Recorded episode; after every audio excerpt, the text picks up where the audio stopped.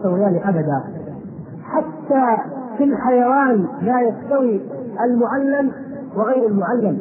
الله سبحانه وتعالى جعل الكلاب نجسة معروفة. ومعروف أنه إذا ولغ الكلب في اناء احدنا فإنه يغسله فتعا إحداهن بالتراب وما ذلك إلا لنجاسته لكن هذا الكلب وبهذه النفاذه وبهذا الحكم في النجاسة في لعابه وريقه هذا لا يتعلم ولو علم يقول الله تبارك وتعالى وما علمتم من الجوارح مكلبين تعلمونهن مما علمكم الله فكلوا مما امسكنا عليكم. والنبي صلى الله عليه وسلم فصل ذلك لعلي بن حاتم رضي الله تعالى عنه لما سأله. ففرق له بين إذا أرسلت كلبك المعلم وإذا أرسلت كلبك غير المعلم. سبحان الله العظيم.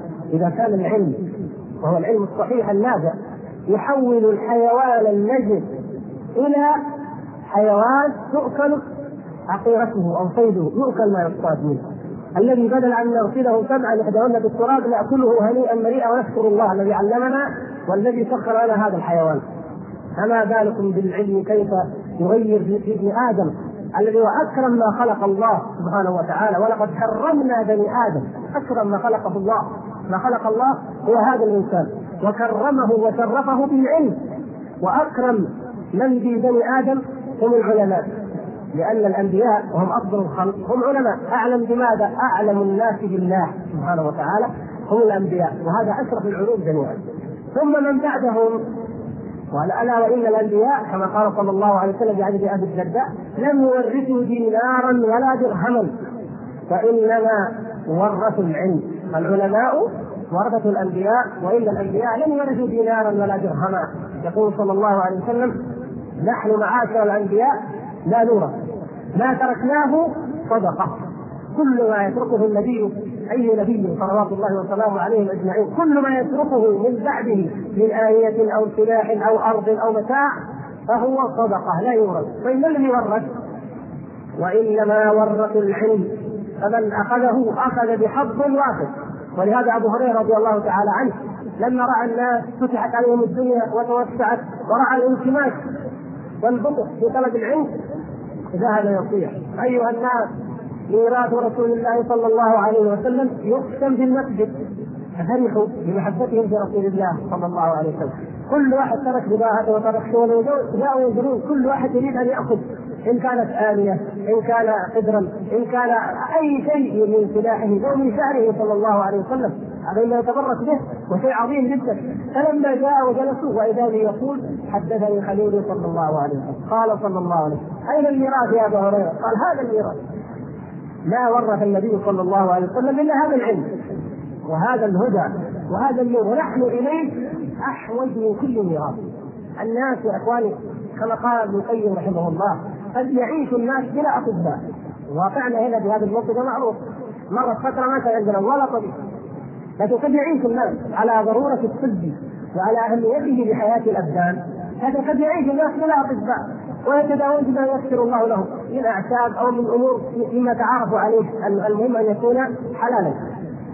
لكن هل يمكن أن يعيش الناس وتستقر حياتهم وتهنأ وترغب حياتهم بلا علم؟ بلا علماء؟ لا يمكن.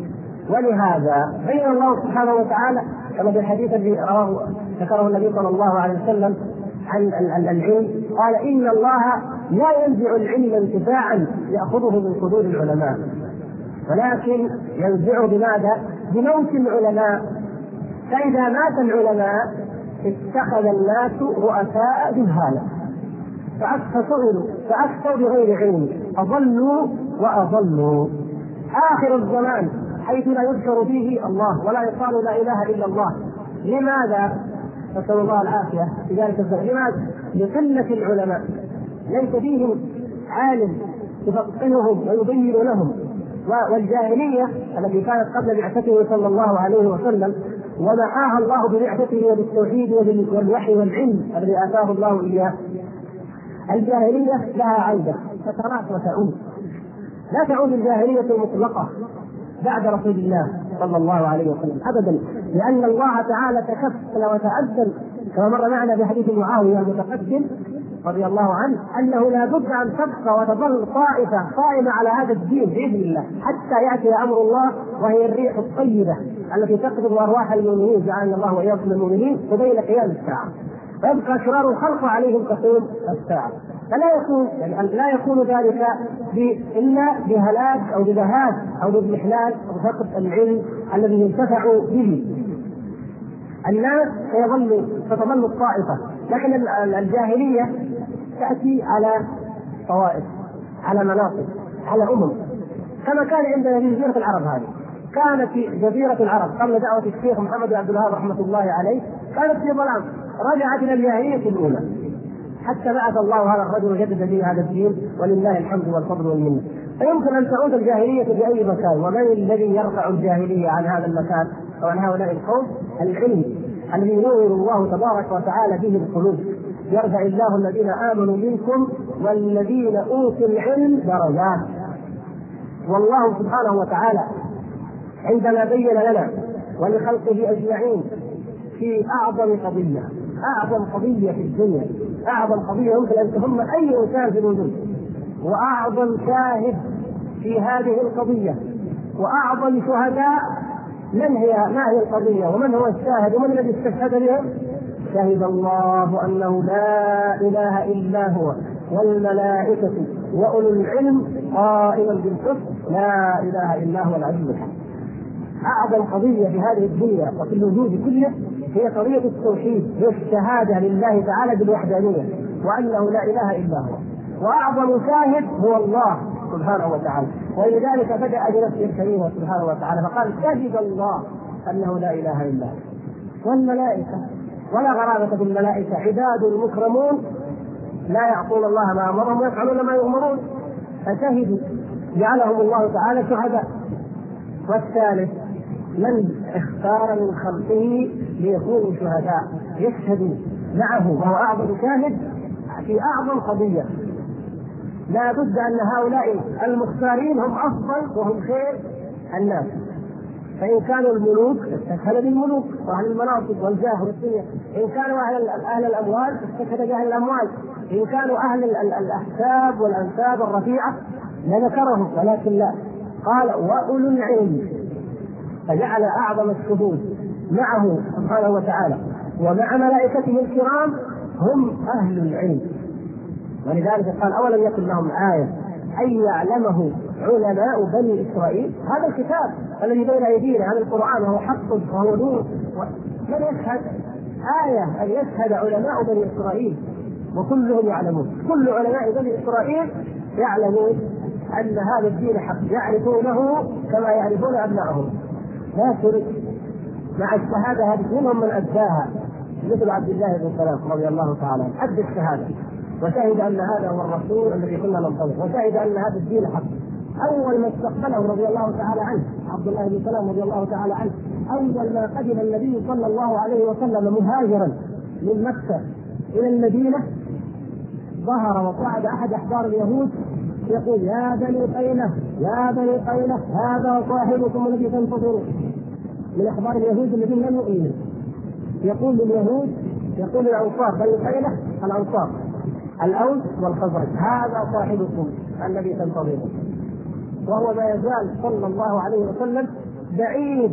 السراب يحول بينه وبين الناس. عرفوا أنه الحق وعرفوا أنه هو الرسول وأن هجرته ستكون وانه سياتي من هذا الطريق لأنهم يعرفونه كما يعرفون ابنائهم فعبد الله بن سلام رضي الله تعالى عنه وهو من أحبابهم وعلمائهم الذين نور الله قلوبهم وطلبوا الحق وأرادوه. يقول فجئت إليه صلى الله عليه وسلم وخطب الجمعة بقباء وهي أول خطبة وأول جمعة في الاسلام قال فلما رأيته عرفت أنه أن وجهه ليس بوجه كذاب صلوات الله وسلامه عليه. من وجهه؟ اللهم صل وسلم عليه. ما هو هذا وجه كذاب طالب دنيا. أو طالب مال أو شهوة أو شهرة أو الصدق والنور واليقين في وجهه. يمنع من دينه صلى الله عليه وسلم. ثم جلس فسمعه وهو يقول أيها الناس أطعموا الطعام وصلوا الأرحام. اكسوا السلام وأطعموا الطعام وصلوا الأرحام. وصلوا بالليل والناس نيام تدخلوا الجنة بسلام. هذه خطه النبي صلى الله عليه وسلم. ووعاها قلب عبد الله بن سلام رضي الله تعالى عنه. فلما استشهد الله سبحانه وتعالى على أن هذا الدين حق علماء بني إسرائيل كان ممن شهد بهذا الحق هذا الرجل العالم رضي الله تعالى عنه. ومنهم من قال ليس هو. لما ليس هو؟ قالوا ليس هو. وجحدوا بها واستيقنتها أنفسهم ظلما وعلوا.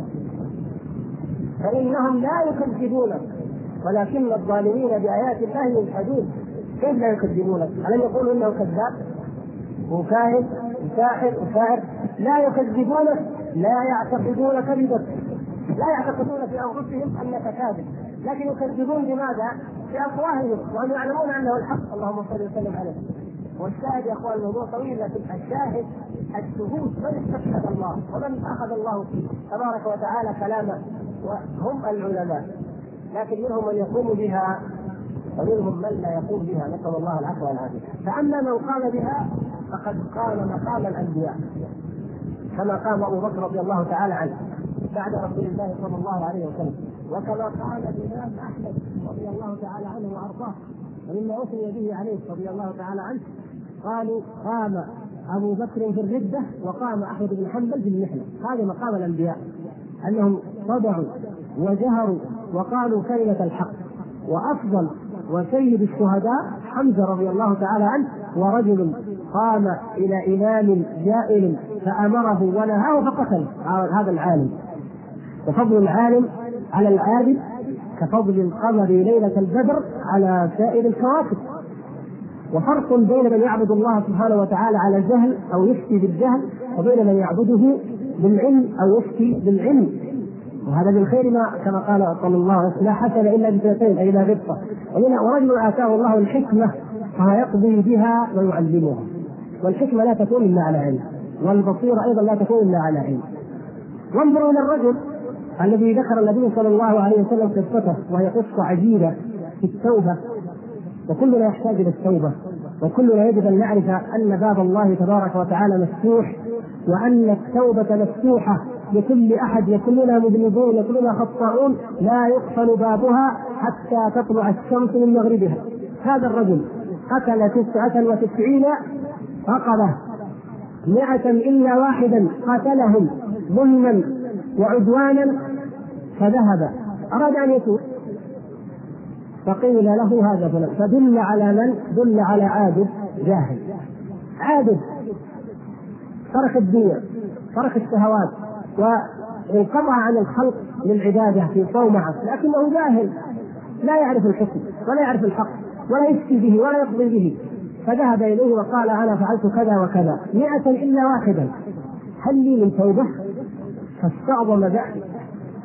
مئة لك إلا واحد؟ لا أجد لك توبة. قال لا أجد لك توبة. ولا أعلم لك توبة. فقال إذا لا فائدة الحياة؟ يا توبة. فأكمل به المئة. انظروا كيف الفتوى الجاهلة. أولا أدت إلى تقليطه من رحمة الله. والأمر الآخر أدت إلى قتل هذا المفتي بغير علم فأكمل به المئة ودل على عالم فذهب إليه وقال قد قتلت مئة نفس فهل لي من توبة؟ قال وما الذي يمنعك من التوبة؟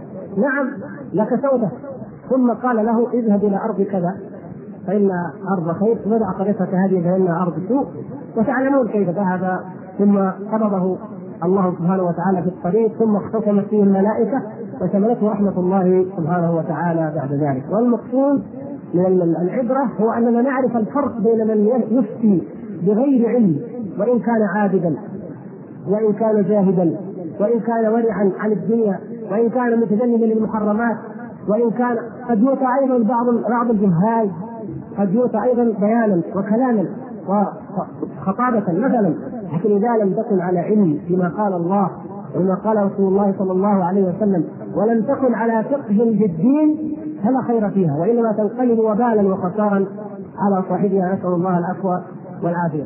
أما العالم فإنه ينفع الناس وينتفع ولهذا استحق كما قال صلى الله عليه وسلم إن الله وملائكته وخلقه وقال والدواب حتى الحيتان في جوف الله وحتى النملة في بحرها يدعون أو يصلون على معلم الناس الخير.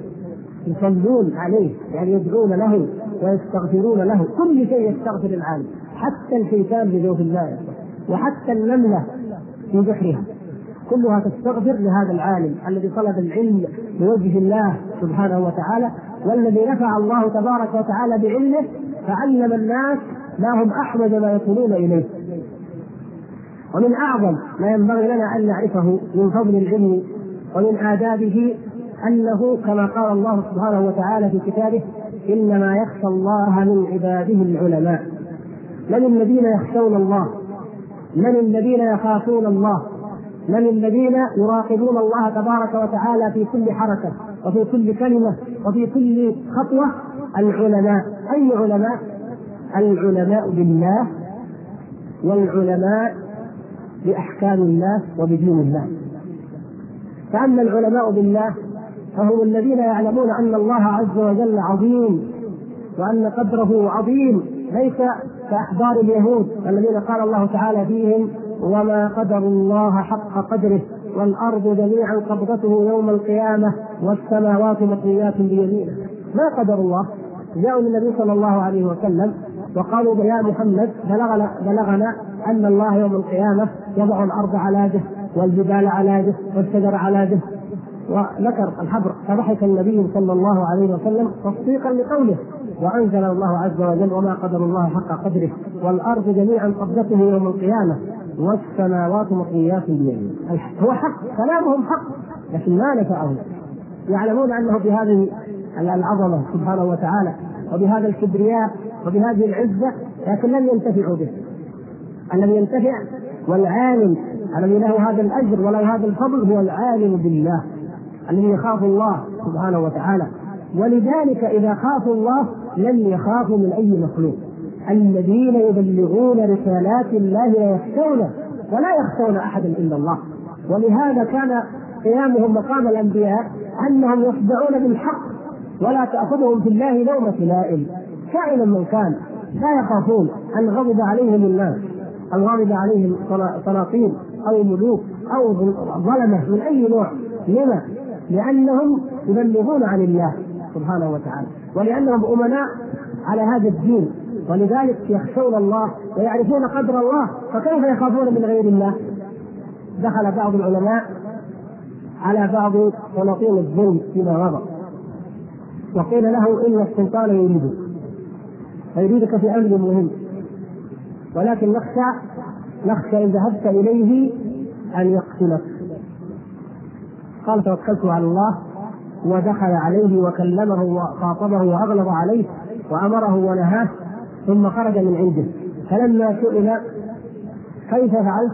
قال والله لقد تذكرت عظمة الله. تذكرت عظمة الله عندما دخلت عليه. ورأيت عظمته وجنوده وملكه فأصبح أمامي كالهر كالقط. لما تذكر الإنسان عظمة الله تهون أمامه كل عظمة لأي إنسان كائنا من كان. هذا المخلوق الذي قد يخشى أو يرجى أو يسكت عن كلمة الحق من أجله يوما ما على آلة حدباء محمول. يوما ما يحمل فيلقى. في ذلك الذي يعرفه كل أحد والذي سينتهي إليه كل أحد ولا يخفى على أحد. فإذا لما يخاف في الله؟ لكن هذا العالم الذي لو سكت وداها وخاف منه وإذ أخذ الله ميثاق الذين أوتوا الكتاب لتبيننه للناس ولا تكتمونه. يسأل يوم القيامة كيف رأيت المنكر ولم تنكر؟ ولما لم تقل؟ ولما لم تبلغ دين الله؟ إذا العالم الحقيقي وأعظم ما يجب أن يتأدب به طالب العلم هو خشية الله ومعرفة الله العالم بالله. سبحانه وتعالى. فمن عرف الله عز وجل فقد عرف كل شيء. ومن جهل ربه ولم يعرف قدره فمهما حوى من العلم فهو كما ضرب الله تعالى مثلا علماء بني إسرائيل كمثل الحمار الذين حملوا التوراة ثم لم يحملوها. من هم؟ علماء بني إسرائيل. كمثل الحمار يحمل اسفارا علماء بني إسرائيل لم يكن ينقصهم العلم. علماء أحبار. ينهون عن منكر فعلوه. كانوا لا ينهون أتباعهم عن قولهم الإثم وأكلهم السحت كانوا يرون المنكر يأمرون أول الأمر ثم لا يمنعهم ذلك فيما بعد أن يكون أحدهم من فاعل المنكر قعيدا وأكيلا وجليسا. فلما فعلوا ذلك ضرب الله قلوب بعضهم ببعض ولعنهم على لسان داوود وعيسى بن مريم. نسأل الله العفو والعافية. علماء لكن اخفوا أحكام الله غيروا أحكام الله. بدلوا دين الله سبحانه وتعالى. يزني منهم رجل وامرأة في عهده صلى الله عليه وسلم. بعد أن قدم المدينة. زنى رجل وامرأة. انظروا كيف مثل السوء نعوذ بالله. وعلماء السوء فلما فعلا الفاحشة المحرمة قالوا قد جاءنا هذا النبي.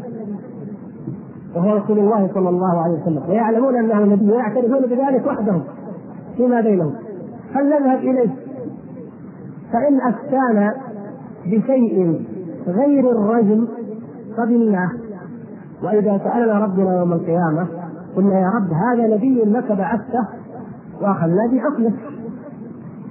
وإن لم يفتنا به عدنا إلى ما كنا نعمل. يعني المسألة كما هو حال كثير من الناس ترى يا اخواني القضية هذه مهمة. حذيفة رضي الله تعالى عنه سمع رجلا يقول في قوله تبارك وتعالى ومن لم يحكم بما انزل الله فاولئك هم الكافرون قال أحد جلسائه وهو صادق قال هذه في بني إسرائيل هذه في بني إسرائيل الآية. نعم نزلت في بني إسرائيل وهذه سوف نذكر لكم قصتها الآن.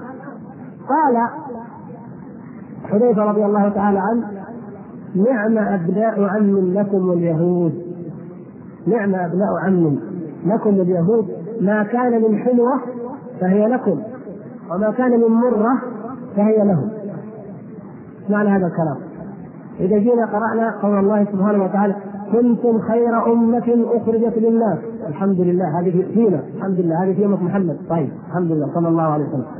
جينا قرأنا قول الله تبارك وتعالى وكذلك جعلناكم أمة وسطا. لتكونوا شهداء على الناس ويكون الرسول عليكم شهيدا. قلنا هذه فينا الحمد لله وإحنا على هذه الآية الحمد لله. طيب. وإذا قرأنا قول الله تبارك وتعالى ثم أورثنا الكتاب الذين اصطفينا من عبادنا. هذه فينا الحمد لله. طيب. وإذا جينا في ومن لم يحكم بما أنزل الله فأولئك هم الكافرون. قال هذه في اليهود. إذا جينا في ولعن الذين كفروا من بني إسرائيل على لسان داوود وعيسى بن مريم ذلك بما عصوا وكانوا يعتدون. كانوا لا يتنهون عن منكر فعلوه. قال يا أخي اليهود يقول لعنوا بني إسرائيل. أمة محمد الحمد لله. وإذا جينا كل شيء يقول حذيفة رضي الله عنه نعم أبناء العم أحسن أبناء عم. إن كان لو كان الأمر كذلك هذا كل شيء طيب لنا. وكل شيء بطال على اليهود. لعنهم الله. اليهود لعنهم الله. لعن الله على اليهود. وأعطيناهم. لا. انظروا السورة التي نقرأها ونكررها. السورة العظيمة أفضل ما أنزل الله سبحانه وتعالى من السورة الفاتحة السبع المثاني. غير المغضوب عليهم ولا الضالين. هؤلاء أهل الكتاب نعم فسرها الصحابة والتابعون لأهل الكتاب. المغضوب عليهم اليهود والضالون النصارى. ماذا قال ابن عباس؟ وماذا قال سفيان بن عيينة رضي الله تعالى عنه؟ قال من ضل من ضل من علمائنا ففيه شبه من اليهود. ومن ضل من عبادنا ففيه شبه من النصارى حتى ننتبه الشاهد هؤلاء اليهود لما جو قالوا نحن غيرنا حكم الله. والعياذ بالله غيروا حكم الله وبدلوا دين الله. إن أفتانا محمد صلى الله عليه وسلم بشيء مناسب. يعني كما مثل بعض الناس يقول نروح للشيخ. إن كان أفتى يعني باللي بالخاطر واللي نبغاها فالحمد لله ومشينا. وقلنا يا أخي شيخ والله عالم كبير إيش تبغى إيش تقول فيها؟ إذا قلت لا يا أخي ترى في علماء يقولوا كذا. قال ما تنتهي أعلم منك وافهم منك مثلا وأنا افتى بغير اللي قال أترك هذا ما عنده ما عنده خبر. روح لواحد ثاني. والغرض إيش الغرض ان ندور للشيء اللي نبغاه. مو نبغى اللي يريده الله؟ نحن هكذا النفوس. وهذه من طباع من؟ هذه من طباع اليهود. ولا يكون كذلك طالب العلم ولا طالب الحق أبدا. فلما جاءوا إلى النبي صلى الله عليه وسلم قالوا يا محمد إن رجلا وامرأة قد زنيا فنريد أن تفتي فيهم إيش رأيك فيهم؟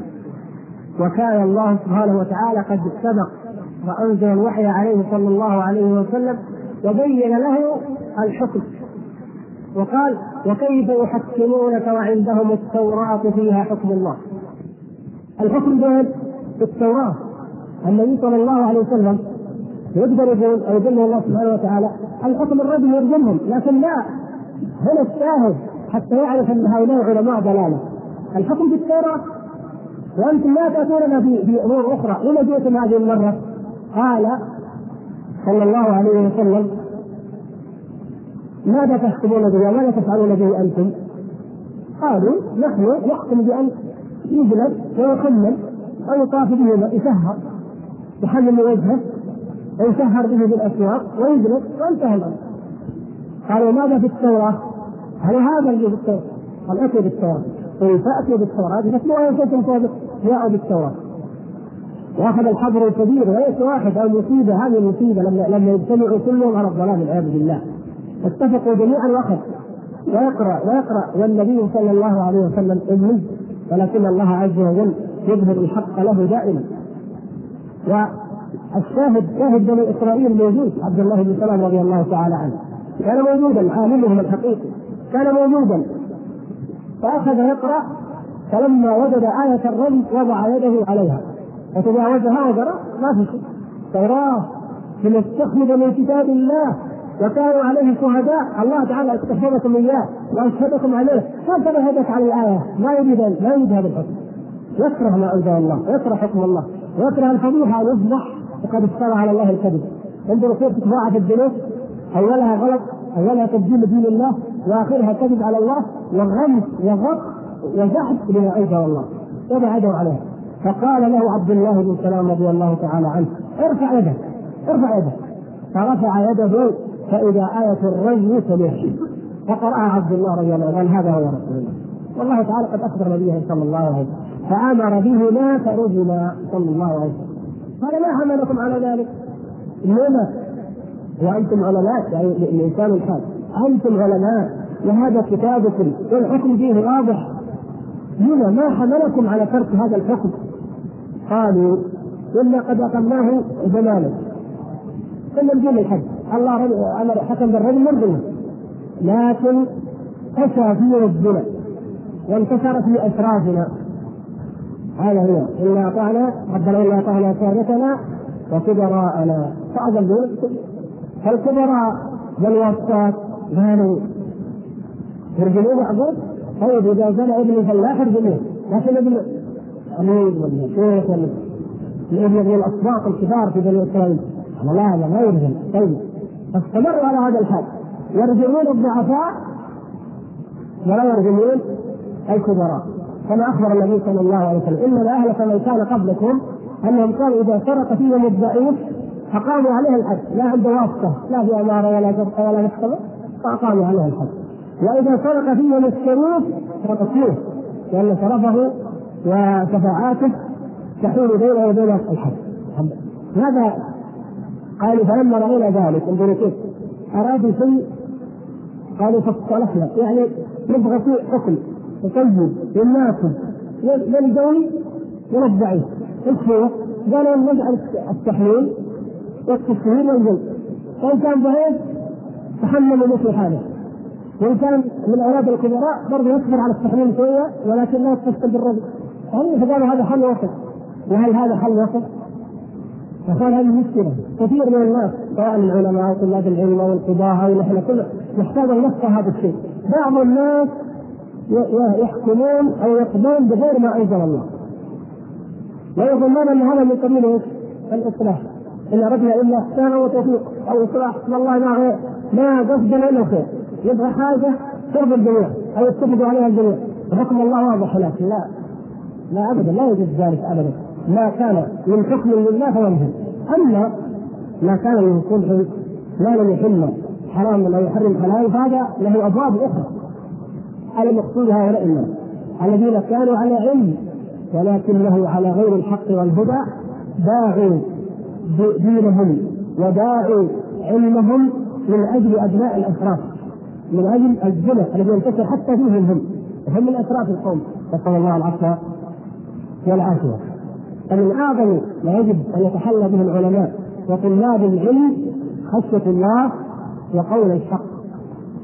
يا أيها الذين آمنوا من يرتد منكم عن دينه فسوف يأتي الله بقوم يحبهم ويحبونه. أذلة على المؤمنين أعزة على الكافرين يجاهدون في سبيل الله ولا يخافون يوم لائم. هذه شروطهم إذا الأمة ركنت واستكانت. إذا طالب العلم والعالم والداعية لم يقل كلمة الحق وانتشر المنكر وطغى وظهر الفساد في البر والبحر فالله سبحانه وتعالى إن ربك لبالمرصاد لن يضيع دينه أبدا. يذهب بهؤلاء. يذهبهم. ويأتي بقوم أول شيء أول صفة من صفاتهم يحبهم ويحبونه. ومن أحب الله فإنه لا يقدم على مرضاة الله أي شيء. ومن أحبه الله حفظه وعصمه وأنجاه ونصره وأيده بإذن الله سبحانه وتعالى. وبعد ذلك أين قوتهم؟ على من قوتهم وشدتهم وغلبتهم على الكفار أما مع المؤمنين رحماء بينهم أذلة على المؤمنين ثم يجاهدون في سبيل الله وهذا العلم جهاد وهذا أفضل الجهاد كما بين صلى الله عليه وسلم نشر العلم جهاد بل قد جاء عن النبي صلى الله عليه وسلم في حديث بإسناد الحسن أنه قال أن أن الشهيد الذي قتل في سبيل الله إذا رأى أجر العالم يوم القيامة يتمنى أنه كان مكانه الشهيد الذي هو أعظم الناس. أجرا من أعظم منه يتمنى أن يكون عالما عندما يرى الخير والبركة في هذا العالم. في طالب العلم. الذي كان يعمل بالحق وينكره ويعلم الناس الخير والحق. هذا يجاهد في سبيل الله سبحانه وتعالى. حتى الجهاد باليد الذي هو ذروة سلام الإسلام يا إخوان. حتى الجهاد باليد حتى قتال الكفار إن لم يكن على علم. وإن لم يكن قادته علماء كما كان شيخ الإسلام ابن تيمية رحمة الله تعالى عليه وغيره من علماء الأسباب يقودون يقودون المعارك إن لم يكن كذلك فإنه قد يدخله الخلل وقد يدخله الدخل أيضا لابد أن يكون على علم. من يجاهد ومن يجاهد ومتى يكون الجهاد؟ ومتى ما هي أحكام الصلح؟ ما هي أحكام الحرب؟ ما هي أحكام كلها أحكام. والرفق فكل ذلك نحتاج فيه إلى العلم. ولا يستطيع أحد أن يستغني عن العلم باي بأي حال من الأحوال. ولهذا أمر الله تبارك وتعالى الناس ولم نكون بطبيعة الحال جميعا علماء قال فاسالوا أهل الذكر إن كنتم لا الواجب علينا أن نساله ولا خير في الدنيا بعد ذلك كما قال صلى الله عليه وسلم الدنيا ملعونه ملعون ما فيها إلا ذكر الله وما والاه وعالما أو متعلما. إن لم تكن عالم فكن متعلما إن لم تكن أنت عالما وقليل من الناس من يكونون علماء طبعا. هذا شيء طبيعي معروف. لكن كن طالب علم. ومن سلك طريقا يلتمس به علما سهل الله له به طريقا إلى الجنة حتى تكون معه وتحشر بإذن الله معه. والمرء يحشر مع من أحب ويحشر الخليل مع خليله يوم القيامة. فلذلك إذا كان الإنسان طالب علم ولا نعني بطالب العلم يا إخوان المتفقه يتخرج من كلية الشريعة ويخطب الجمعة. هذا طلاب العلم في نظرنا. كل واحد منا وكلكم فيكم خير والحمد لله. كل واحد يجعل نفسه طالب علم. تعلم. تدرون أن بعض الدول تتعلم وتتفقه على الإذاعة. كثير. تسمعون إن شاء الله كلكم جميعا تتابعون برنامج نور على الدرب. نحن والله نعيش في نعمه لا لا تقدر والحمد لله. على ما فينا فنحن الآن نقدر نطلب العلم ونعلم ونتعلم والحمد لله. هناك دول قريبة منا جدا على حدودنا جدا. ما يستطيع الإنسان فيها أن يقرأ كتابا ولا أن يطلب علما ولا أن يلتقي بشيخ. كيف يتعلمون برنامج على الدرس. برامج بالإذاعة يستمعون إليها. ولذلك انظروا هذا البرنامج. كم يأتيه من العراق؟ كم يأتيه من كذا؟ كم يأتيه؟ لماذا؟ يتفقهون يتعلمون. ونحن الحمد لله عندنا وسائل لله الحمد. عندنا حلقات حلقات العلم ويجب أن نحييها وأن نحضر إليها وعندنا أيضا الإذاعة بما فيها إذاعة القرآن لا لا ما فيها غناء موسيقى. عندك اشرطه الوسائل كثيره المهم أن تكون طالب علم. وأن تتعلم العلم وهذا من أعظم الآداب فيه أن تأخذه عن أهله أهل الذكر وأن تأتي البيوت من أبوابها وأتي البيوت من أبوابها. هذا مثل عام قاعدة عامة في ديننا. المقصود بها ليس مجرد إتيان هذا الباب أو ما تصدرت به من تفسير. كل ذلك إن شاء الله حق لكن كل شيء يؤتى من بابه. ومن أبواب العلم أن تطلب العلم عند أهله وتتأدب بآداب أهله وشرطه وهذه مشكلة. نحن الآن في الحقيقة كثيرا منا لا يتأدبون بآداب طلب العلم.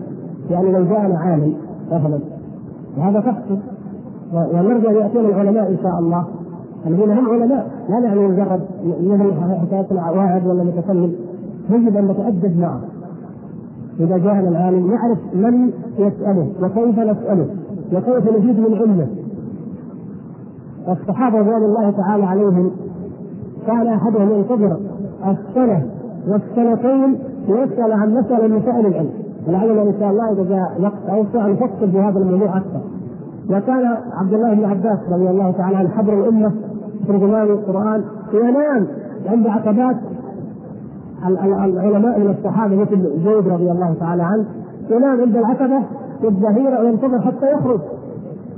نحن الآن صد الباب ضد التلفون واقتراحه ما اقتراحه ونجي في شيء يمكن معروف تتكلم فيه مئات المرات أن الحكم أيضا نعرف ماذا نسأل عنه. بعض الناس في الطريق يفكر إيش أسأل. يدور السؤال هذا معناه ليس طالب علم ليش؟ لأن نحن ما نجهله من ديننا والله كثير كثير جدا. كلنا نجهل كثير من ديننا. إذا كنت فقط قاعد تفكر إيش أسأل والله الشيخ مثلا بن قال إن شاء الله يجي المنطقة بإذن الله وأنا كلمته والله لكن قال ظروف الصعبة لكن أقول لك المثال يعني إن شاء الله نيجي الشيخ عثيمين أيوه إيش أسأله؟ قاعد أفكر إيش أقول له إيش أقول له؟ معناه أنا ما عندي مشكلة، الحقيقة أنا ما عندي شيء، لكن أبغى شيء، هذا غير، هذا المفروض اننا نعرف نحن جهلنا، ولذلك نحرص على أن نسأل العلماء فيما يهمنا، أنا عندي أمر من امور ديني في عبادة في عباداتي في التوحيد وهو أعظم شيء أعرف هل هذا شرك ولا توحيد؟ هذه بدعة ولا سنة؟ هذا حلال ولا حرام؟ فاتي للشيخ وأسأل عن شيء أنا اعيشه قضية أنا اعانيها ويعلم بها. كما أوصى النبي صلى الله عليه وسلم بوفد عبد القيس وبلغوا من وراءكم. آخذها وأبلغ أحفظها واعيها كما قالها العالم وأبلغها لقبيلتي لقريتي لجماعتي لاهل البيت لأنها هذه كلمة من عالم وحق فإذا أنا أبلغها. كثيرا الأسئلة. طيب اذا؟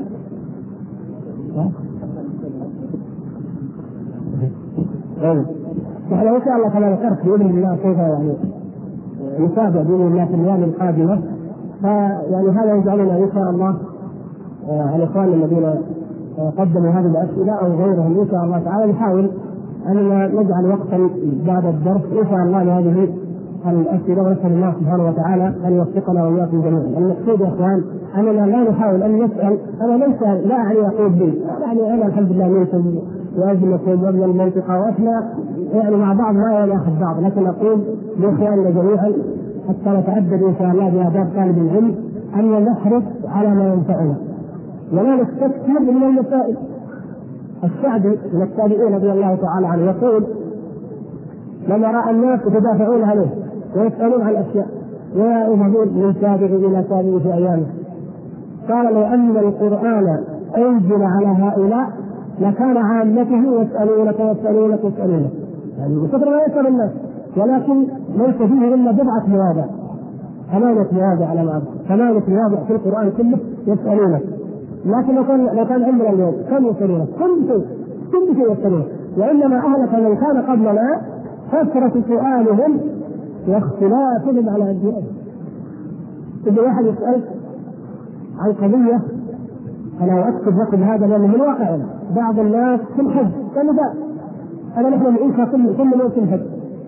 لكن بس كمثال يسألك عن لبس الجمار يجي قلبتها للنية أو مزدلفة طيب الحمد لله. قال لا بأس لكن ابن تعال إن حتى من منى أو من أي مكان فلا حرج. لكن أين وقفت يوم عرفة؟ قال الحمد لله تحت الكبري. حتى من مكان تحت الكبري. ولما يود من الغروب لما تحت الكبري من من عرفة قال والله وقف لك أنت ما سألت عن شيء مهم. تسأل عن شيء حي. وتركت ركن الحج. حكم الحج، الحج كما قال صلى الله عليه وسلم الحج عرفة. والله يا خير هذا السباع له عشر ولا مئة بل آلاف. آلاف يحجون ولا يقفون بعرفة. لأنه يقف في عرمة تحت الكباري. يوم بصوت؟ ويرجع هذا لماذا؟ لأنه لما أراد يسأل أو أهتم ما عرف ما تفقه كيف أحج وكيف وأين أقف لكن شاف واحد يفتي بالميكروفون الناس تجمعوا قالوا كان على التجاره من الأشياء على الطريق يعني على الناس وإن نفعت الشراء ولا نفع. واذا به ترك الركب وحتى في صلاتنا بعض الناس لا يحسن الفاتحة. مثلا ويأتي يسالك في قضايا بعيدة. يقول في ناس سمعنا إن ناس هناك.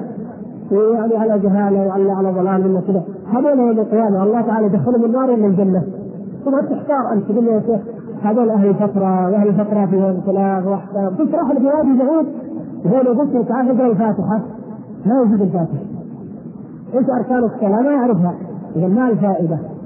يا إخوان هذا ديننا. وهذا القرآن جعله الله موعظة وهو موعظة وحق. إذا كانت المواعظ التي كانوا ماذا كان العلماء يسمون المواعظ؟ القصص. كان العلماء من عهد الصحابة رضي الله تعالى ينهون عنها. وهي مواعظ خير وبعضها حق أو اكثرها كانوا ينهون عنها لماذا؟ حتى لا تكون على حساب العلم والتفقه في الدين. ما يعرف معنى لا إله إلا الله ولا يعرف شروط لا إله إلا الله ولا يعرف الشرك. وهو أعظم ذنب قد يقع فيه ثم ثم يظن أنه بحاجة إلى أمور من دقائق العلم. فهكذا. يعني قبل قبل أيام واحد سأل سؤال غريب ما يحتاج يدخل لكم ولا في فائدة. لكن فحببت قلت له تقرأ قران الحمد لله. تعرف معنى قل أعوذ برب الفلق؟ ما معنى الفلق؟ وهذا ما وقت ولا استفاد في العقد والله ما أعرفها. هذه ما تعرفها. وهذه في في تكون يحفظها الطالب المبتدئ لكل أحد. ثم تأتي تسأل عن أشياء يقول لك واحد مثلا وشروه بثمن بخس دراهم معدوده هذا كم كم الدراهم؟ كم باعوا اخوانه به؟ يا أخي 10 دراهم 100 إيش يضرك؟ إيش ينباع؟ هل يمكن تعرف أنت؟ لا يجب أن تعلم هذا يقول بان من الواقع اليومي من الواقع اليومي الذي نعيشه يجب أن الناس في هذا الجانب من الآداب وهو جانب عظيم في طلب العلم ينقصنا جميعا هذا الجانب اننا لا نسال إلا بقدر ونسال فيما يهمنا وأن يكون همنا أن نسمع وأن نتلقى؟ فإذا تلقينا شيء وعزمنا على أن نعمل به والله الذي أننا ما لا نحتاج ان نسأل كثير. ولهذا قلت أسئلة الصحابة. قلت رضي الله تعالى عنهم. كان الصحابة الكرام يسرون ويفرحون إذا جاء الاعرابي من البادية. لماذا؟ لأنه يتجرأ جاهز ويسأل النبي صلى الله عليه وسلم وهم يعون ويسقون لكن هم لا يجرؤون ويسالوا لتأدبهم مع رسول الله صلى الله عليه وسلم.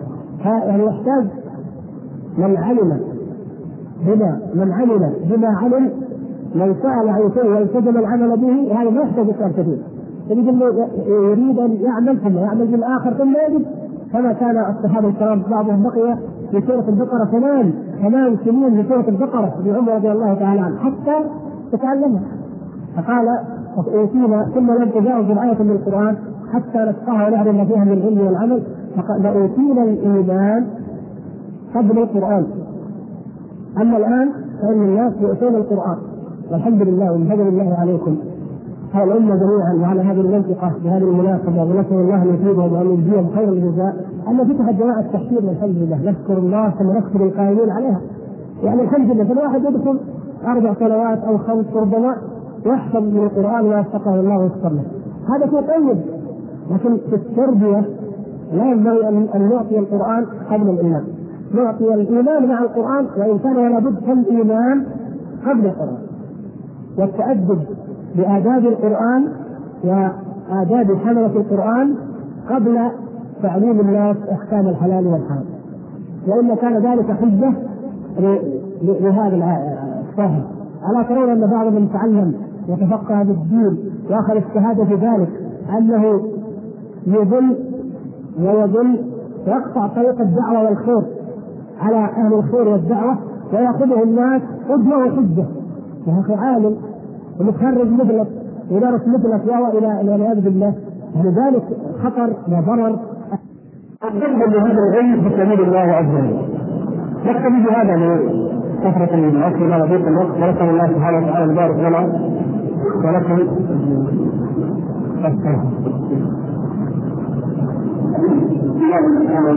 الله صلى وسلم على خير خلق الله وعلى آله وصحبه ومن والاه اما بعد.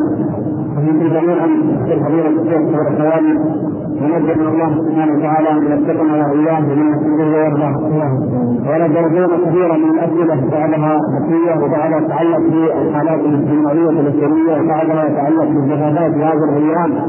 ما يتعلق بالإسرافات وياتي فيها من بلد وكثرت بين الاسئله ولكن سمعت بعضها على سبيل الشيخ ومعلومه في هذه الأيام من مساله اخلاق وحالات يعني كثرت الأسئلة يعني فضيلة الشيخ هناك أسئلة كثيرة في هذا الباب من ضمنها نفس الاستواء ليلة العرس بالسند والموسيقى والذكر والإخبار بعض المطربين في هذه المنطقة الإخراء ليلة العرس وذلك الإخراء والبغض في هذه الأيام كما وصل في هذه الأسئلة.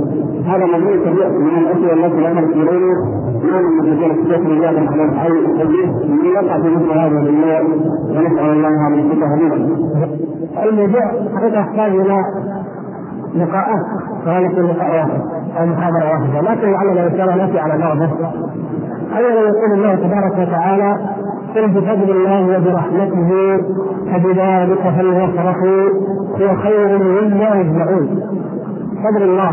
ورحمته قيل القرآن؟ وقيل النبي بعد محمد صلى الله عليه وسلم وقيل الإسلام؟ كله حق كله خير اعظم ما يفرح به فبذلك فليفرحوا بتقوى الله ومعرفة الله سبحانه وتعالى. ثم أجل الله تبارك وتعالى لنا وقد بعث نبيه محمد صلى الله عليه وسلم بالحنيفيه السمحه فجعل لنا في هذا الدين فسحه أن نفرح وأن نبتهج وأن نجبر فرحنا ولهذا جعل لنا عيدين في يومين الجاهلية عيدين لنفرح فيهما ولله الحمد والفضل والمنة كما شرع لنا رسول الله صلى الله عليه وسلم أيضا أن فرح بالزواج أو في بالمولود إذا رزق الله سبحانه وتعالى منا المولود وما أشبه ذلك مما هو في حدود الحلال والحرام والاحكام الدينيه. جئنا نحن الناس فماذا نفعل؟ فبالذات جعل المناقب جعلنا الفرح. هذا مهرجان. مهرجان للمعاصي يجمع الإنسان سرورا ومعصي ليست واحدة بل مركبة من أجل ما أعطاه الله سبحانه وتعالى. رزقه الله بفتاه طيبة خطبها من أسرة طيبة كريمة وتزوجها من الله تعالى عليه بهذا الزواج هذه نعمة عظيمة. هذا خير متاع الدنيا كما أخبر النبي صلى الله عليه وسلم. قال لا بد من فرح به الغاف والدم لا يدري يقول التبذير الإسراف في الجوالات والله تعالى ماذا قال فيه؟ إن المبدعين كانوا اخوان الشياطين هذا التبذير طيب. التبذير يقول هذا من الحلال وقد يكون الإنسان ممن أعطاه الله ماله. اسرف لكن هو في الاصل غير حلال. يعني ماله حلال ويطعم طعام حلال. ومع ذلك يحرم يحرم الاسراف والتبذير وهو في الأصل من حلال وإطعام حلال بل مأمور به. لكن يأتي إلى المحرم. هذا الفرح نعبر عنه كما كما شرع رسول الله صلى الله عليه وسلم. بالدف الدف للرجال اعوذ بالله ورجال الدف معقول واحد ياخذ دف ولا يقول بالدف هذا في البراءات وفي علامات الذبح حتى رأيت. رجال يحمل الدف يحمل الطلب الدف للنساء للنساء في العرس فقط هذا شرع في عهد رسول النبي صلى الله عليه وسلم. ويفرحون ويجتمع الناس وهذا من الفرح ما في هناك في الحقيقة وهذا الشيء الحمد لله عليه جميعا فرحة إن الجماعة اجتمعوا كلهم وأخذوا تعسوا سوا ما شاء الله تغدوا وباركوا وهللوا ونسوا. هذه فرحه هذا تعبير عن فرحه والحمد لله هذا المشروع يدعو له بالبركة. لا.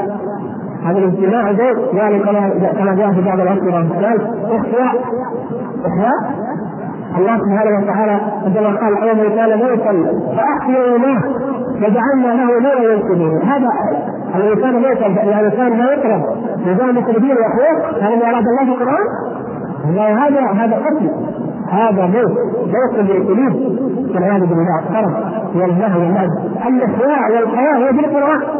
بذكر الله على بذكر الله بتطمئن القلوب هذه الحياة وظهر الحق وما بقي لأحد حجه وما بقي على شباب من دائمه نحن ناخذهم بالخيوط لكن معهم الحق عندما يكون منكر من الذي لا يصرهم على انكار المنكر لا يقرون على على بعض الأساليب نعم لكن لابد أن ينكر المنكر ولا بد ولا بد أن ينكر فإن لم يكن به من هو أهله وله خير.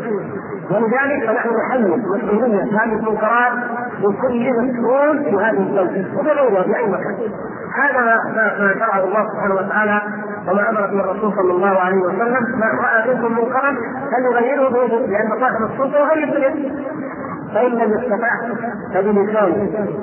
ومن التغيير باللسان إنكار من لا يستطيع باليد عالم أو واعظ لا يستطيع باليد لكن يجب أن ينكر ذلك. يجب ان يحصل الخطباء يا إخوان في هذه الأيام. لا يكفي كلمة مني أو كذا مثلا لا أقول الخطباء في الجمعة يخطبون عن هذا الموضوع ويحذرون من هذه الظاهرة من هذه الزاجره الخطيرة.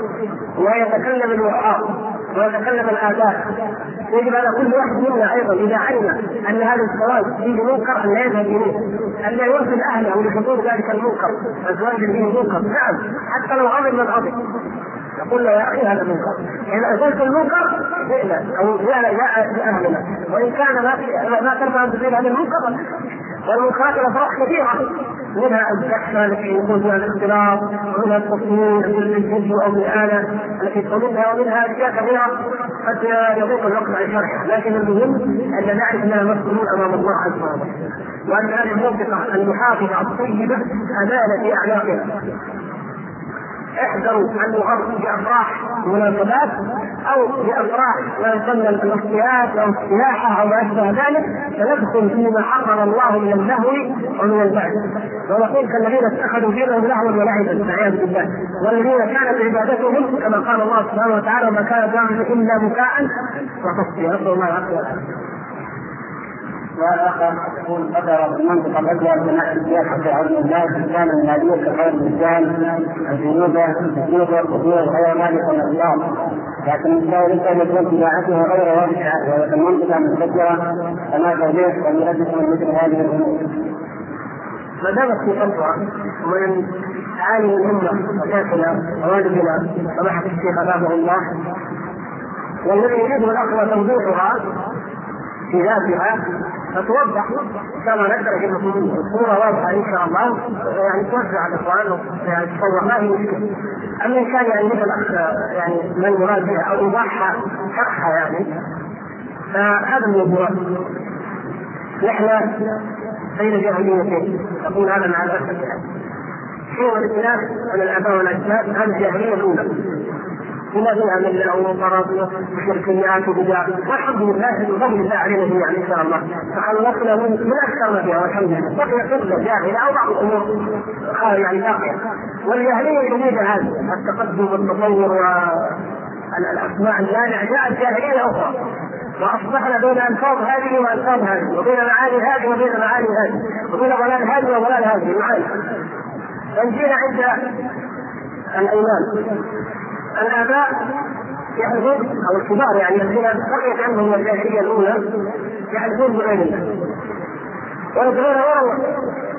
وبعض جاهليه النشء الجديد إما أنه لا يعرف الله ولهذا فما لا لا يذكره أصلا وإما أنه يحلف أيضا بغير الله ولكن جديد أو مصطلح جديد.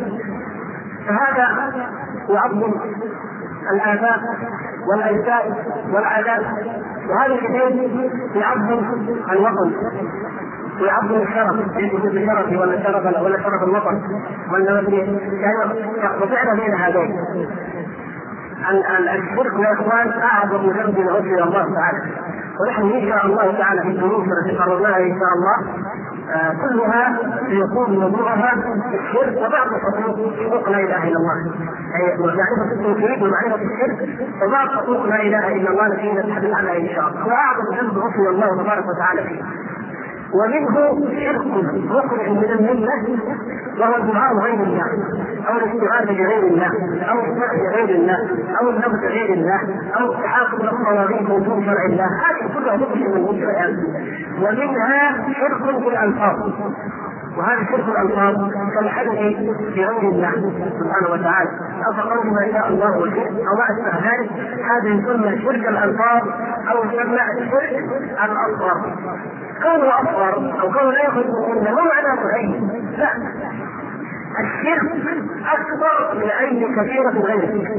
ولهذا يقول عبد الله بن مسعود رضي الله تعالى عنه لأن أحدث لله كاذبا أحب إلي من أن أحدث بغيره صادقا أعوذ بالله. لا يمكن يحدث بغير الله رضي الله تعالى عنه. لا يمكن يحدث بالله كاذبا. والحلف بالله كاذبا هذه اليمين الغموض التي تغمض صاحبها بالنار فهي مذكوره الكبار. لكن مع ذلك هي أخف من أن يحلف الإنسان بغير الله وإن كان صادقا. به لماذا؟ لأن الشرك أعظم من فهذا من الشرك ولذلك بعض الناس يقول أنا ما نؤمن بالعلم هذا كلام تعودنا يقول هذا شرك الاكبر يعني من الشرك الأكبر ولم يكن عنه دعاء اليه الله وكفرا به عياذا بالله فأين السلامه من شرك الالفاظ الذي هو أعظم وأكبر من الكبائر الأخرى كالزنا أو شرب الخمر أو عقوق الوالدين أو البدع عافاني الله واياكم فلنحذر من الشرك يا إخوان دقيقة. طيب نرجع للقران طيب أنا نبني قلت هكذا بكلامك نفعل ولا كذا يعني يقول نعم الحمد لله ديننا ما في شيء له حكم وله تيسير والحمد لله. الصحابة رضي الله تعالى عنهم كانوا في الجاهليه يحكمون بابائهم وكانوا يحلفون بالله وكانوا يحلفون بالعزة كعادة الجاهلية فلما أن وقع عليهم الرسول وعرف التوحيد كفروا عنه. لكن وين إذا عرفت شيء عمرك كله ما يمكن صغير عادة لحظة أو فيأخذ منه أحدهم أحدهم إنسان يقول والله أو أبي أو فماذا قال؟ ما ما ما بالحل هذا؟ يقول لا إله إلا الله يوحد الله يشهد أن لا إله إلا الله. لأن كفارة الشرك وهذا التوحيد. وكلمة التوحيد هي ماذا؟ يشهد أن لا إله إلا الله. تنزل عن الملائكة الشركية وتتذكر تقول لا إله إلا الله واستغفر الله وتشوف مرة ومرتين وثلاث قضيت على هذه العادة. تسوى إن شاء الله. الصلاة والحرام كل واحد يقال الفضل مشكلة المهم الحدث من غير الناس يا إخوان ايا كان. لا يحدث ان حلفنا الا إلا بالله. النبي صلى الله عليه وسلم كان يحدث. ولا أحد إلا يحتاج أن يحدث. لا لا نقول فنحدث بالمرة.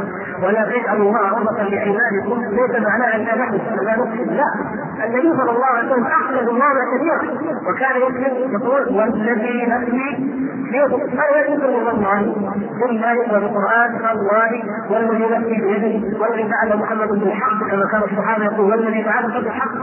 المهم أن يكون بالله ولا يشرك به أحدا. الكثير من هذا أرجى أن حدثه لك فهو الشيخ وهو هذا يقول شيخنا الفاضل السلام عليكم ورحمة الله وبركاته. وبعد نشهد الله أننا يقول إن سمعنا هذا فكبر المرأة في حل الميراث ما يتعلق بالميراث غير الموجود ويعيدون عليها إذا أخذت أو حقها من الميراث فهل من كان من خير هذا؟ هذه أيضا قضية المرأة قضية ضاعت بين جاهليتين والحق بين أيديهم. الجاهلية الأولى المملوكة المرأة مرأة اسمها مرأة إذا ذكرت له عنك الله وكرمك الله وأنت أمة ومرأة يعني معناها مرأة حتى ما نقول فاسدة أو حيوان لا لها اعتبار ولا لها قيمة وحتى كما يعني بلغنا بعض الآباء الصغار يجي رمضان لا تصلي والصلاة لا تؤمر بها والحج لا تحج يقول لك هذه مرأة الملكية الجاهلية نسأل الله العافية والعافية وهذا من المظالم التي كانت تقع أنها لا تؤخذ لا تحظى ميراثها الذي شرعه الله. وهذه الضرائب يا إخوان ما جعلها الله لرسوله صلى الله عليه وسلم. ولا للعلماء من بعده بل بينها بنفسه في كتابه. يوصيكم الله بأولادكم والذكر مثل حظ الأنثيين. هذا كلام الله عليه السلام للذكر مثل حظ الأنثيين. هذا شرع الله. وجعل الزوجه والزوجه كيف تعطي الجزء فانت تعطي هذه الاخوان بحكمتنا اصلها اننا نقول أن المال مالك يقول آدم مالي مالك كما اخبر النبي صلى الله عليه وسلم. حقي ومالي وعدي وكفائي وعمارتي وأرضي وأعطيها والكتاب عشان نزول طيب؟ من قال لك هذا مالك أو شيء وناقش في نظرية مالك من قال لك هذا مالك وانفقوا مما جعلكم مستخلفين فيه المال مال الله. وانت مستخلف فيه مت ما ينفعك من هذا المال إلا ما قدمت اليه الله أما الباقي فهو لوالده ولهذا يقول صلى الله عليه وسلم ايكم مال والده أحب إليه من مال هذه يا رسول الله. أقول مال والده أحب إليه بس لا لا فإن مال ما قدمت ومال والده ما اخذ كل واحد منا مثلا عنده عماير وأراضي وحج وحج وسعادة. هذا مال والد مال الوالد هذا مال الوالد المقصود أن أول ليس المال مالا وليس شيء قسم أو نقصه ولحمه كما قال صلى الله عليه وسلم. وإنما أنا قاتل من الله الله يعني حتى عن المسلم هذا ياتي ماذا؟ يقسم كما أمر. وهو رسول الله صلى الله عليه وسلم. يقسم ما أمر. الله تعالى هو الذي أعطى ومن شرع هذه القسمة وهذه المواريث وبين لكل أحد ما يأخذه منه فهذه من أنواع الجاهلية. من بقايا الجاهلية أن تهضم المرأة حقها وهذا من حكم الجاهلية. فحكم الملك يقول ومن أحسن من الله حكما لقومه. جاءت الجاهلية الجديدة. قالوا يا أخي المراه والله محتقره ومهانه وهي الناس ذات الله كانوا لا تعطي المرأة حقها. كيف نعطي حقها؟ لا تتعلم فاذا الحمد طيب. بعد يتموت لفظه وبعدين يصير لها رأي في الأمور. وبلغ هذا الرأي إلى حد ان أصبحت المرأة هي المسيطره كثرت في البيت؟ وكثرت في الحياة؟ بدات تفعل كل شيء وحتى بعض الرجال ما عندها أي دور. حتى لو لو يعني في ما يتعلق بزواج البنات أو بامور أو بالشؤون أو كل شيء المرجع أصبح للمراه وقول يا أخي المرأة لا تكفر طيب فجعلت هي متفرده وهي الواليه وقالوا من فتح مجالات لها. يا أخي حرام تعلمت مظلومة. كيف كيف قالوا لابد فتح مجالات. في هذه المناسبة أنا سمعت إيه إن شاء الله لا يكون لكن سمعت أنه قالوا منطقة الإباحة سيفتح فيها معهد للممرضات الله يعزك. يا جماعة منطقة الباحة. يمكن فاهمين غلط. أنا ما أصدق لأن الممرضات معروف والواحد منا أقول بكل صراحة الواحد منا ما يرضى بنت تخدم أحيانا اخوه ولا تروح الحالات تخدمها إن خدامها الحالات كلها خدامه الان ما شاء الله صار عندنا كمان مشروع خدامات هذا تفكير في بنات المسلمين ولا بنات الكافرين ممكن خدامه تروح عندها ما يرضى تروح ولكن تخدم الرجال وتخدم ألف رجل. ولا عشرين ولا عشرة. وتقول تجاوز الجبل وتركب وتروح وتجي وتمرض هذا وتشيل اذى هذا وتشيل خبرات هذا هذا ما في شيء. واللي وقف يقول هذا الكلام هذا ضد المرأة هذا ضد الحضارة هذا شوف كيف الجاهلية دول تدعي حقها الذي شرعه الله في القرآن. زاد الجاهلية الثانية قالت حدث كذا وكذا وكذا. فورطوها بأمور ليست من أجل شرعها ولم تطلق لها. وضار عليها قال ومن ظلم فذلك والله فعلا فلما كان الوارث أو الكبير أو الشاهد من لعن مراته هذا فعل خير بالتوظف هذا يعني راتب تستغني عن هذا الشيء وعن الأولاد. وهذا خير. وهذا الضرر. هذه الجاهليه الجديده وأيضا خطرها وضررها عظيم وأنا والله اعجب أن نظره في هذه المحافظه وبهذه الأخلاق توافق على يفتح فيها ومن بناتها ان يدرسوا التنمية. سيما ونحن نرى المستشفيات مختلفة. وان عندنا مستشفيات مقصوده تماما. الرجال لهم مستشفيات والنساء لهم مستشفيات كما أمر الله. يعني يقدر واحد له يضرب وتعمل في مستشفى نسائي مثلا هذا هو الوجود الآن. يكفي لنا تفقنا وهذا منكر شريعه التفكير عليه. أن يوجد الضربات من الخارج من غير محارم ويسكن في أماكن ويتسوقنا ولا يخفى عليكم ما هذا معروف. ولا له مكافأة فيكفي هذا المصيبة. فيأتي مصيبة أكبر. وصف بناتنا نحن.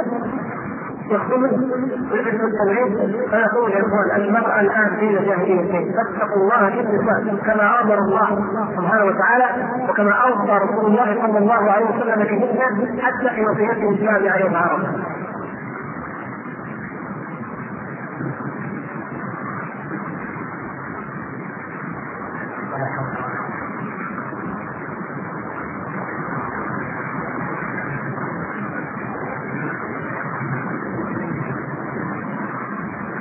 الشاهد يقول نحن مجموعة شباب يحزنون قد الشرك بيننا مما ادى إلى تفرق بعضنا عن بعض. فلماذا تنصحنا؟ هذا الاخ الشباب. له كلام. لعلنا ان شاء الله نتحدث فيما بعد إن شاء الله فيما يتعلق بالشباب خاصة فيما يكون في دروس علمية لكن نقول عموما نحن الأمة عموما. أمرنا الله وتعالى بأن نعتصم بحبل الله واعتصموا بحبل الله جميعا ولا تفرقوا ونهانا عن الفرق ولا تفرقوا وقال ولا تكونوا كالذين تفرقوا واختلفوا من بعد ما جاءهم البينات. لا يجوز أن نزرع الشك بيننا وأن نتيح للشيطان أن يبذر بيننا بدون الشك والشقاق. فليس أحد ضرابين الجن وشياطين الجن إلى ان يجدوا أهل الخير مختلفين أو متلافين وانما جمع الشباب وطلبة العلم وأهل الدعوة فمن الذي يجتمع؟ الذي يجتمعون على القرآن الذي يجتمعون على القرآن. وعلى حب رسول الله صلى الله عليه وسلم بدعوته وفي أمره وبنهيه فمن الذين يجتمعون عنده. أما هذه الفجور واهل المعاصي فإن الله سبحانه وتعالى لا يمكن أن يسمع أمره. إنما هم يجمعون على أمر ابتلاء من الله تبارك وتعالى وفتنه ثم يفرق الله تعالى شملهم وينصر جمعهم ويوم القيامه يكفر بعضهم ببعض ويلعن بعضهم بعضا الله يومئذ بعضهم لبعض عدو إلا اما هم على الخطورة الإيمانية في الدنيا وفي الآخرة. لا شقاق بينهم إن شاء الله. ولا شك. ولكن كلنا خطأوا أنا قد اخفي على أخي في الله في خطأ. أرى فيه عيبا أو سهوا إن أخطأت عليه وارضى عليه تدخل الشاب فيأتي بيننا بتوفيق النصيحه والصلح والخير. ومن أسباب هذه الفرقة الموجوده أو الوجود الحقيقة قله المقطع الذين يقطعون الشباب فنحن الشباب وأنا واحد منهم. يعني علينا أقول علينا مرارا. على المسؤولين قد ينكرنا بعض الناس. لكن قد لا يكون لا يوجه توجيهنا وأحيانا قد لا نجد ننفعل ونحرص والحلقات مرتبطة دائما بالعجلة. والعجلة دائما بإنسان الشباب إذا كان خلق الإنسان من عدل كما قال الله تبارك وتعالى العجلة في الشباب كل من يريد ان المنكر يتغير يلاحظ إذا سمعنا عن المنكر فعلى لازم نغير الدنيا ان الله سبحانه وتعالى بعد محمد صلى الله عليه وسلم ودرس سنوات الدعوة السريه ثم جهر بها ثم أوذي ثم ما إلى على الطريق فكنا نحن من الآن. لأنه لا يوجد القليل انت لا موجود لكن قليل ونحن قليل. فلا تضروا والمربون والمرجعون قليل وأنتم اطفال فأصبح كل شاب يركب رأسه. يأتي الشيطان الهم والخلافات التعصب ببعض الآراء العلمية بعض القضايا الفقهيه بعض بعض الطوائف مثلا أو كذا وكذا فيبذرها وليس احد إليه من ذلك. إذا اختلف أهل الحق أو الشيطان أهل الباطل واجتمع حزب الشيطان عليهم وغلبوهم ولعلنا إن شاء الله تعالى كما نعرف بإذن الله فيما بعد في دروس تفصيل أكثر بعض القضايا الفقهية التي تؤدي إلى الفرقه والاختلاف فيها. كان مثلا يقول بدون بعض الاسعار في الاسلام هنا في المناسبات وغيرها ولكن يعلم أن اموالهم من البنوك الربويه فهل يزيد دعوتهم وإذا اجاب الدعوة فقد يقع في محذور كما هو مسلم في هذه وان لم يجد كما في هذا هذه أيضا من الأمور التي كانت موفقه هنا والحمد لله في عافيه أو شبه عافيه ما كان عندنا بنوك اول وكان اخر الربا هو من عياذ بالله في مراد وهؤلاء كان يجب المنكر عليهم الان كلما اخرجنا عذرا لا فرع جديد بدون شريك والدنيا هذه الدنيا حب الدنيا راس كل خطيئه والذي أهلك من كان قبلنا هذه الدنيا. الرسول صلى الله عليه وسلم بل بالمؤمنين الرسول ويشفق علينا من اي شر يقول ما الفقر اخشى عليكم؟ ويخاف عليهم يخشى علينا. يبقى لنا عنده خير ما الفقر اخشى عليكم؟ ولكن اخشى أن تفتح عليكم الدنيا كما فتحت على الذين من قبلكم فتتنافسوها كما تنافسوها.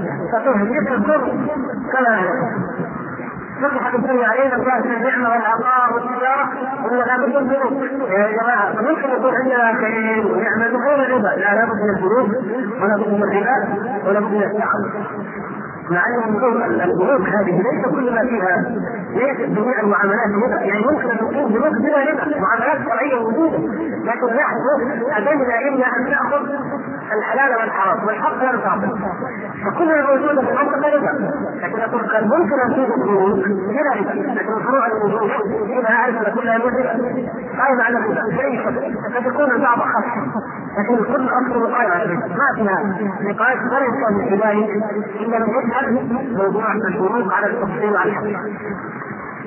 الان عندنا مظاهر أيضا فتح الله تعالى مظاهر كان كثير من الناس يريدون حتى اذا صدرت اوامر كما تعرفون في الاجراءات الحكوميه منع الاستقاله لماذا؟ الناس تريد حتى يتخذوا به المقاولات والانشاءات ما شاء الله اموال عظيمه فتحت ومع ذلك هذا كثير من الناس الا يتوظف ثم توظف الحقوق واصر لا يقضى به وإذا الرجل هذا كما ذكر أخي أخي قريبي يعمل في هذا البيت من دور يجي عنده مناسبه تفضل تعال.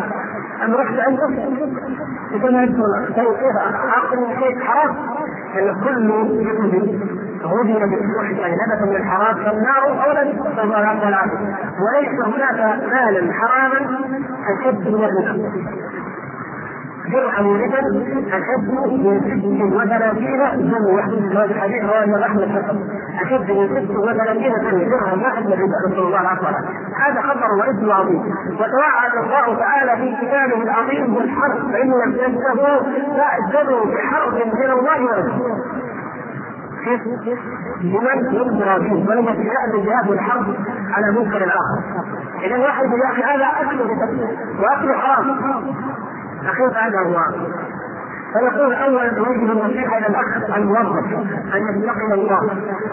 وأن يكفف عن العمل في هذه الذنوب لا يجوز للمسلم في الانتهاء بطالب العلم كل مؤمن يخاف الله. ويرجو الله واليوم الآخر أن يعمل في أي ذنب حبوي لأن الظروف موجوده الآن حبويه حتى لا يكون كل واحد البنوك الموجوده بغض النظر على أسمائها تتعامل بالهدى جميعا. ولا نحدد منها أحد. فيجب على كل إنسان يعمل فيها أن يترك هذه اليمين ضرب النساء مذكور انه حتى لو كان حارسا أو فراسا فانه يعين على الربا هذا واقع في قوله تعالى وتعاونوا على البر والتقوى ولا تعاونوا على الإثم والعدوان. هذا أعان على الإثم والعدوان وعلى الربا فما بالك بالكافر أو الموظف الكل يخدم الربا باي شكل لا يجوز له اولا ينصح هؤلاء أن يتوبوا إلى الله. وأن يبحث في أقرب جلسه العمل يجد فيها أن يستجيب يترك هذا الحلال. ويلقى الله وهو آكل من الحلال. إن الله طيب لا يقبل إلا طيبا كيف تدعو الله؟ ارفع يديه السماء يا ربي يا رب. ومأكله حرام ومشربه حرام وغلي بالحرام فان لا يستطيع بذلك هذا كلام رسول الله صلى الله عليه وسلم. كيف تاخذ منه وتصلي به الله يغفر لك. كيف يكون ذلك؟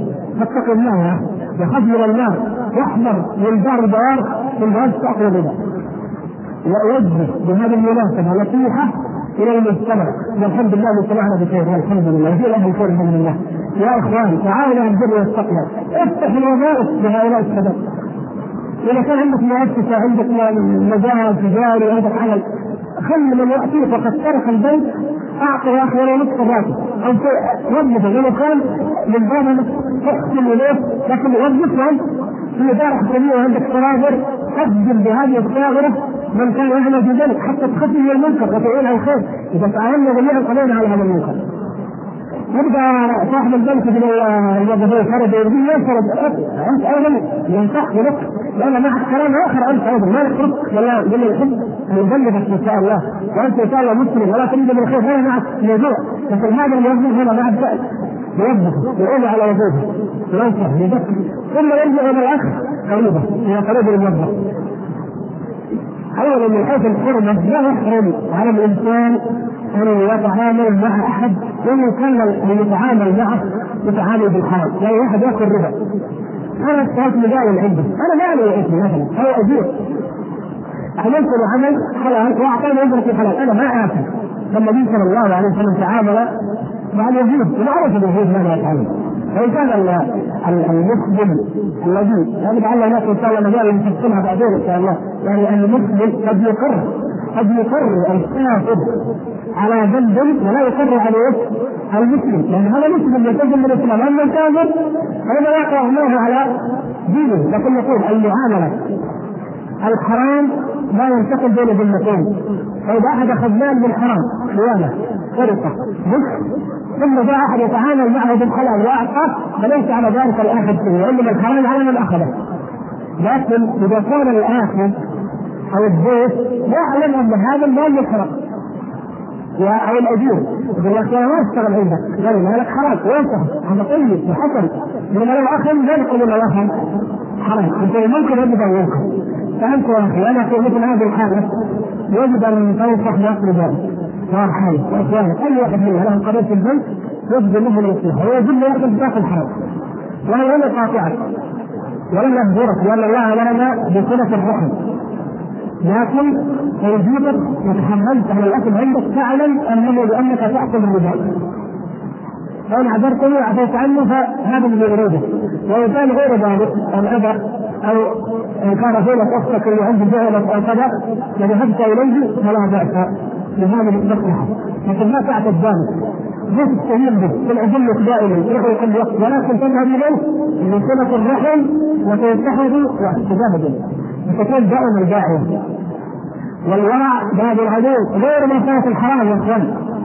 الشبهات لما يتقي الشبهات فقد استبرأ بدينه بدل ان يتقي الشبهات وإن لم تكن حرام. ومن الشبهات اقرار امثال هؤلاء وأكل أموال هؤلاء. إن كان يطلب من اليتيم أو ياكل ربا أو أي منكر من الاموال المحرمة.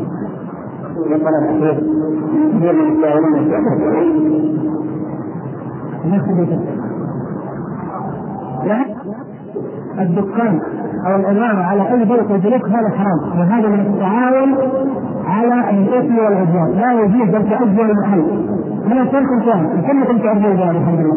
يجوز تاجر عماره الله يجزيه ويوقف تدخل بيت دعاره بيت زنا واحد زنا يقول لك نبغى محل. زنا من يرضى هذا. لا يأخذ منه هذا. طيب من ربع تجي كان. تجي من ست وثلاثين زوجة. فكيف لا يقول لك انك تكون بعماره القانون حرام لا أحد في روايه بهذا لا يجوز ان تؤجر العمارات والتفاصيل على هذا الرجل وأيضا هناك محرمات أخرى غير الربا لا يجوز التأجير عليها. ولو كانت قد تكون أقل حرمه تأجير الدكان لبيع الفجر مثلا لبيع الغلاء تشرف الغلاء هذا أيضا حرام. للحيوانات أن يحلق اللحى هذا أيضا حرام. لتاجر لتأجر يتعامل ببضاعة محرمة. ويبيع بضاعة محرمة. كما يبيع التماثيل مثلا. أو يبيع أدوات المهر. أو الموسيقى. هذا أيضا تأجيرها عليه حرام. وهكذا إخوان الحلال الجنة والحرام هذا وجهل الناس الجهل كان بحكم الله. الليل بيتوه عليه طيب. لا لا. دخل يكلمها الاخ في القول. وجعل مال والله إحنا نكتب مال.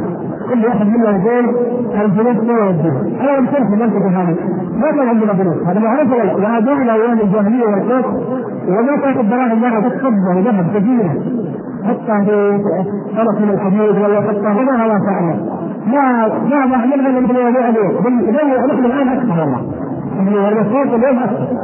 ما نحن الان خفيفه ورد والبيوت عامله قال والله اخاف عليها.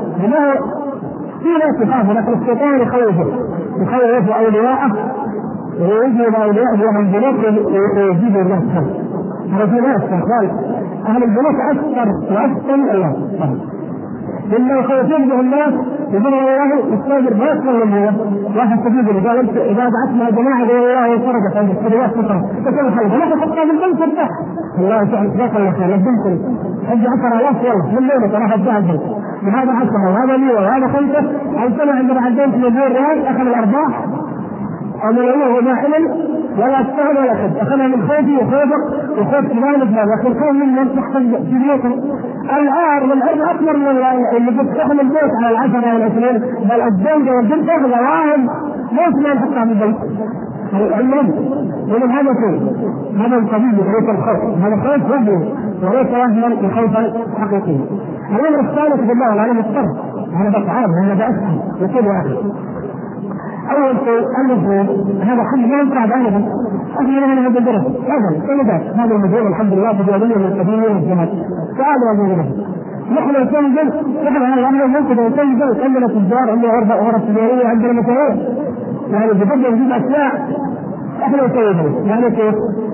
نجعل خيل معين عبارة معينة وتبنى قبل حدود الخاص هذا ونرتب لها موظفين ثلاثة أربعة ما هي مشكلة خلي نقدر نسويها جميعا ونخلي عندهم صناديق فعلا قوية متينة وهذا الموظفين علماء نستعملهم مثل راح البنك الثاني الملايين على ثلاثة موظفين يمكن يكون متعادلين ولا يمكن يكون بغير احتقار وغير مقارنة متعين لكن أقول لك مثال يعني بس جاء اثنين أو ثلاثة وكل واحد جمع 10000 ياخذ عليه ريال أو ريالين أو 15000 ونعطيهم واحد ونعطيهم كمبيوتر ونعطيهم تليفون ومعمولين وجاهدين لهم هذا الحكمان من الدخول واللي ياخذ ياخذ اللي يده يعني ما نقدر نلقى مثلا ويعطونا. الآن كمبيوتر بثلاثة ب 4000 ريال. يجري لك جميع العمليات الاقتصادية. كلها انت لا يوقف الإنسان؟ هذا ما موجود ولا لا. كل شيء يطلع رد النتيجة تبغاه ورد تبغى تسوي زيادة يطلع لك حساب كله مكتوب. ويثبت ويفعل ويسوي أبدا. لازم هذا هو مبدا هذا الجهاد ويبدأ هذا المال. ما في أي مشكلة.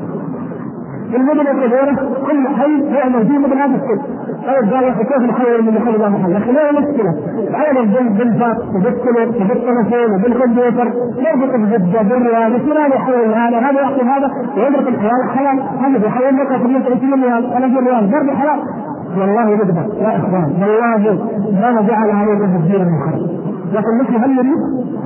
اسالكم بالله هل نريد؟ وكل نريد والله يقدر بدرنا باشياء ما كنا نحلم بها بدي الآن بدرنا قال قدر الضرب نسوي فنادق ضخمه يعمل مشاريع ما كنا نحلم بها قدرنا فيها. هل نرضى بها؟ هذه سهلة.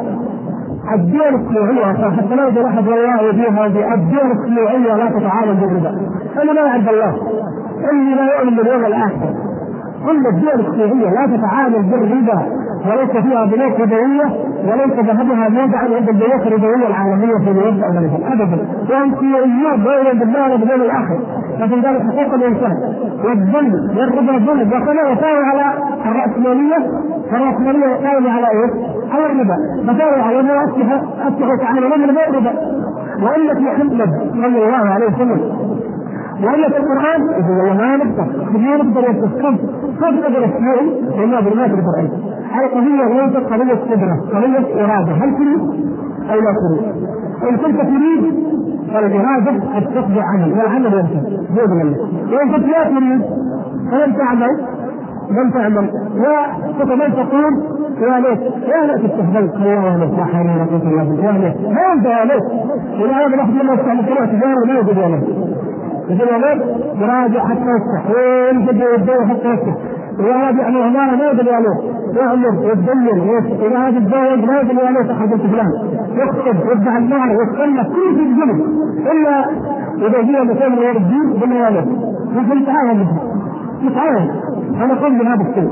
فالإبداع كل يعني ممكن نعمل مسائل. طيب حتى الأخ يجيب على سؤاله يقول لك أنا لا أتكلم على الامر الواقع أنا أعرف أنا ابني من الامر الواقع قال يقول لك أنا الآن في هذا الظرف في هذه اللحظه عندي إلا هذا الجهود يطلب إن كان فعلا ضروره موجوده لكن ربا نسميها هذول لها فوائد وتوضع عندي اخف ربوي انت تعرف هو الواحد الان في بنوك ربويه يعني واضحه وفي اللي اخف ربا وهي كان فيه ربا اوضع عند الاخف ربا ويوضع عنده باذا بصفه الصف هذا المبلغ في اي وقت. وللضرورة فقط. الضرورة اخواني معروفه أنا أقول واحد الضروره من يوم انت يعني لا تأخذ يوم حلف وعندك الاموال والفلوس في البنك تقدر ضروره الضرورة مقدرة بقدرها لا انظروا إلى إلى ضرورة الموتى ثم ولا إلى السر. ونسميه السر غير باغ ولا عادي ولا يتبع عليه. ما في الضرورة. ولا كل مثال واحد كل يوم كل ما ياكل اكل منوع مرة يسوي جلجل مرة مثلي مرة قبابي مرة يعني في البيت مرة كل شيء. وتقول له إيش هذا؟ والله هذا موته وين موته؟ قال والله ضرورة. هذه الضروره لفظ الضرورة ما يسوي هذا ولا لا؟ الضرورة هذا واحد من المقومات حتى لا يموت في الجوع أما لو تقلب بالاكل في الليل وياكل موته هذا ما في قواعد فكذلك نحن الربا إذا كان الربا موضع أو ربع الضروره واضحة فرق بين الضرورة وبين ان نستمر ونتكلم في أنواع مخمرين وبين انواع ضرورة. لا ربا. هذا شيء مهم جدا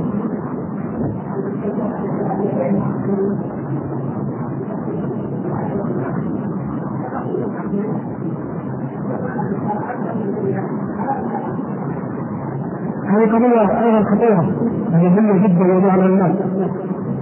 الواحد يجيب 20 عام 30 عام ويصير مثلي في الباب و يعني رقيق حبيبي هو رقيق لكن رزق آخر. يعني اول شيء كان اول أيام الأباء والأجداد قبل الحمد لله يعني الله يولد هذا النعمه والذل كانوا يمسك الواحد يضربوه على رقبته ولا ضروري يقول أعبد أعبد حتى يطوف قال اعبد بين بين وهؤلاء ثلاثة وكل يوم ثلاثة من خمس من القيامة منهم رجل باع حرا فأكل ثمنه والعياذ بالله قال يعني العبودية واضحة يوم ربنا توبه هنا الآن العبودية مقننة ومرتبة أجيب من بلده أتحكم فيه أسوي زي ما أبغى أعمل كل والعياذ بالله المظالم وآكل من ظهره ويكذب ويكبح ويعمل ولا هذا هو الحرام وهذا الشكل حرام إذا كان الإنسان يأخذ مقابل أنه يقبل ويسعى في شيء يأخذ قيمة معين نسبة معينة في العدل الله تعالى إذا الله أمر بالعدل والإحسان. العدل والإحسان لا يخفى علينا واضح. أن الطغيان أما تطغى في الميزان الطغيان غير والعدل غير. مقابل الأسعاد أو الجهود ممكن يأخذ الإنسان شيء. أما واحد كسبه وضخمه من دخول قلب الله يتوزن في أرض الله ويخالف كل الأوامر ويخالف وينبع بحلال أو حرام ما يهم آخر الشهر تجيب لي كذا. عن الحلال عن الحرام خرج ما يسأل. راح ضاع المهم يجيب لي كذا. هذا من اخبث واربع ريال الكسب نسال الله. خلاص. وجدنا يعني خلاص؟ يكفي يكفي طيب بكرة إن شاء الله بكرة في الجنه نصلي ها؟ بكرة إن شاء الله باذن الله طيب سبحانك اللهم وبحمدك اشهد ان لا اله الا انت أيضا هناك توجه كبيره لمدينه الدكتور يوم الاحد باذن الله تعالى في مسجد من الجامعة العلم هذا نسال الله سبحانه وتعالى ان يوفقنا واياكم ويوفقنا على من الله وما صلى الله عليه وسلم وعلى اله وصحبه